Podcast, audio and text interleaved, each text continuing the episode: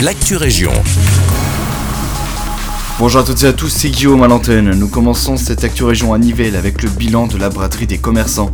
Après deux ans d'absence, la braderie de l'Ascension a animé le centre de Nivelles durant trois jours entiers. L'occasion pour les Nivellois et les Nivelloises de faire de bonnes affaires et pour les commerçants d'écouler leur stock tout en mettant en avant leurs produits. Bilan positif, vraiment positif, selon Benoît Giroul, échevin du commerce à Nivelles. Ces propos ont été recueillis par Vincent Fifi, journaliste chez nos confrères de l'Avenir. Nous avons eu du monde durant les trois jours, avec une belle ambiance en ville le jeudi. Des commerçants m'ont confié qu'ils avaient surtout bien travaillé le vendredi après-midi et le samedi. Le jeudi, les gens passaient mais ne s'arrêtaient pas forcément. Mais les concerts du jeudi soir ont particulièrement bien fonctionné, a également déclaré Benoît Giroul dans la même interview. Nous poursuivons cette actu région à O1 dans la commune de Lannes où un appartement incendie s'est déclaré dans une habitation ce samedi 28 mai au matin. L'intervention a été menée par les pompiers Brabançon Wallon de Braine-l'Alleud et de Wavre.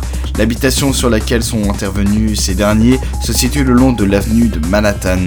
Aucune victime n'est à déplorer mais les dégâts matériels seraient importants.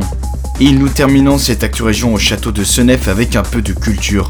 En effet, le château présente actuellement d'un jour à l'autre une exposition sur le quotidien imaginé des châtelains du XVIIIe siècle. Pour plonger les visiteurs dans ce siècle des Lumières, l'exposition fait appel à toute une série d'effets sonores et visuels qui viennent changer l'atmosphère des lieux de salle en salle.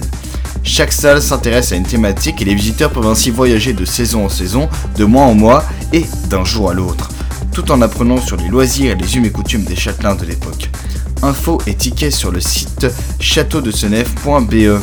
C'est tout pour l'actu région, merci beaucoup pour votre écoute, je vous souhaite une très belle journée.